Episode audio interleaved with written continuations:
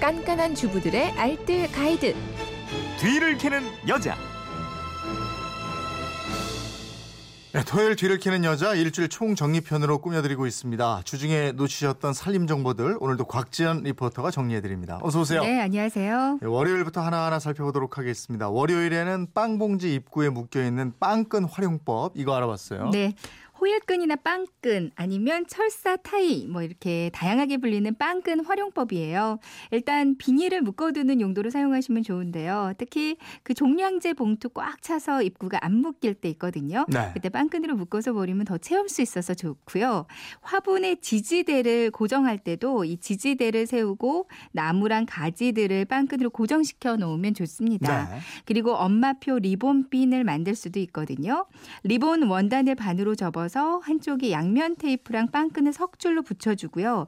남은 반 부분을 덮어서 양면으로 만들어요. 그리고 대문 접기로 가운데를 오므려서 빵끈으로 가운데 주름 잡아주면 예쁜 리본이 만들어지거든요. 그리고 뒤에 자동핀으로 본- 본드로 그 자동핀을 붙여주면 리본핀이 완성입니다. 네. 그 밖에 또 전선 정리할 때 쓴다 이런 분들도 많이 계셨어요. 네, 맞아요.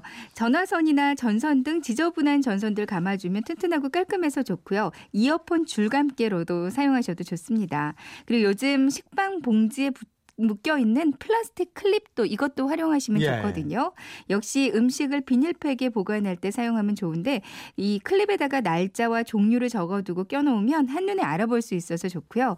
반으로 잘라서 오렌지 껍질 깔 때 칼집을 내는 용도로 사용하셔도 좋습니다. 네. 화요일에는 남녀노소 다 먹기 좋은 바라현미 네. 집에서 손쉽게 만드는 방법 알아봤죠? 바라현미는 완결을 벗겨낸 현미를 적당한 수분과 적당한 온도에서 싹 틔운 걸 말하거든요.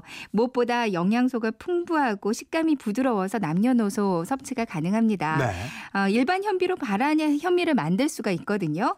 이 현미를 여러 번 씻어서 7시간 정도 물에 불립니다. 음. 불리고 나서 채반을 받치고요.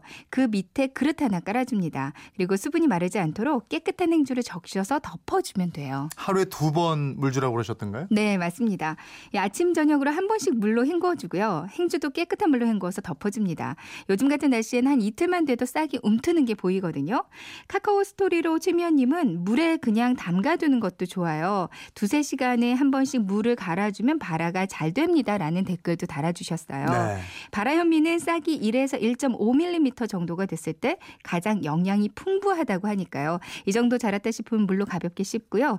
그리고 물기를 충분히 빼서 냉장고에 넣으시면 되거든요. 네. 이렇게 만들어서 냉동실에 얼려놓고 드시거나 아니면 김치 냉장고에 넣고 드시면 됩니다. 근데 주의할 점은 그 묵은 현미를 사용하면 실패할 확률이 좀 높아요. 음.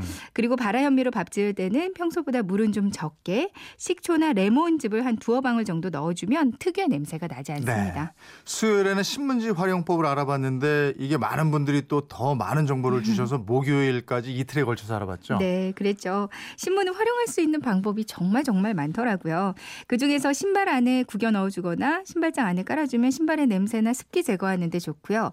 장마철에 옷장 안에 깔아주거나 니트류 같은 옷을 보관할 때도 이 신문을 껴서 넣어주면 습도 조절에 방충 효과까지 보실 수 있습니다. 네. 모자 속에 구겨 넣어줘 도 그 모자 형태를 유지하는 데 좋고요. 기름 요리할 때 신문지를 부채꼴 모양으로 접어서 여기에다 종이 호일 하나 깔고 튀김 올려놓으면 기름기가 쫙 빠져요. 네. 채소나 과일 보관할 때도 신문지로 싸서 보관하면 싱싱함이 오래 가고요. 유리창 닦을 때도 이 물 묻힌 신문지로 닦거나 아니면 방충망 청소할 때도 신문지를 한번 붙이고 반대쪽에서 청소기로 빨아들이면 깨끗해집니다. 옷장이나 책장의 그 가구 위, 그러니까 신문지를 돌돌 말아서 봉처럼 만들어서요. 네. 여기다가 물을 살짝 묻히고 가구 위로 밀어주면 그러니까 먼지 안 날리고 청소할 수가 있고요.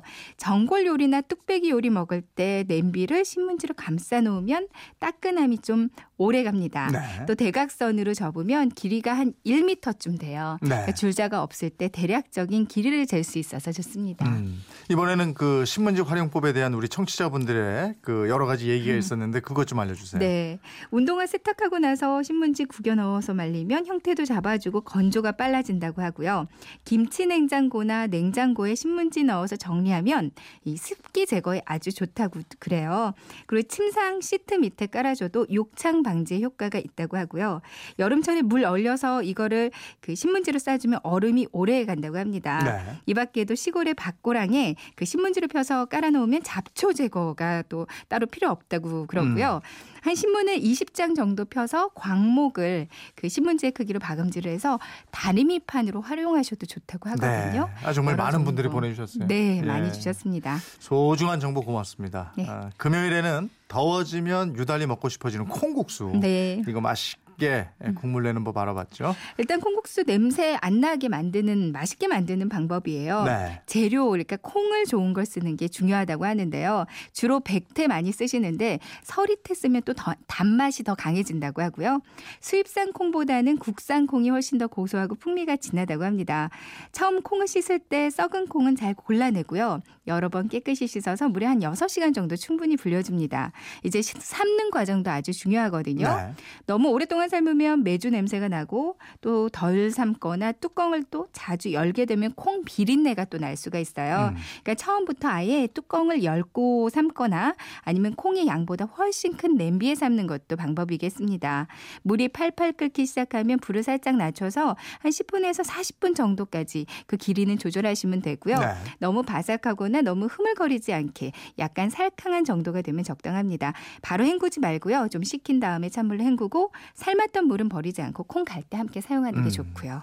그리고 콩 불리고 뭐 삶고 이런 여유가 없다. 네. 이런 분들은 간단하게 또 콩국물 내는 방법 알려주셨잖아요. 네, 요즘 이거 유행이더라고요. 네. 두부 한 모에 우유를 한 500ml 정도를 넣고요. 땅콩을 여기다 조금 더 넣거나 땅콩 버터를 조금 넣어서 믹서에 한 5초 정도 갈아줍니다. 네.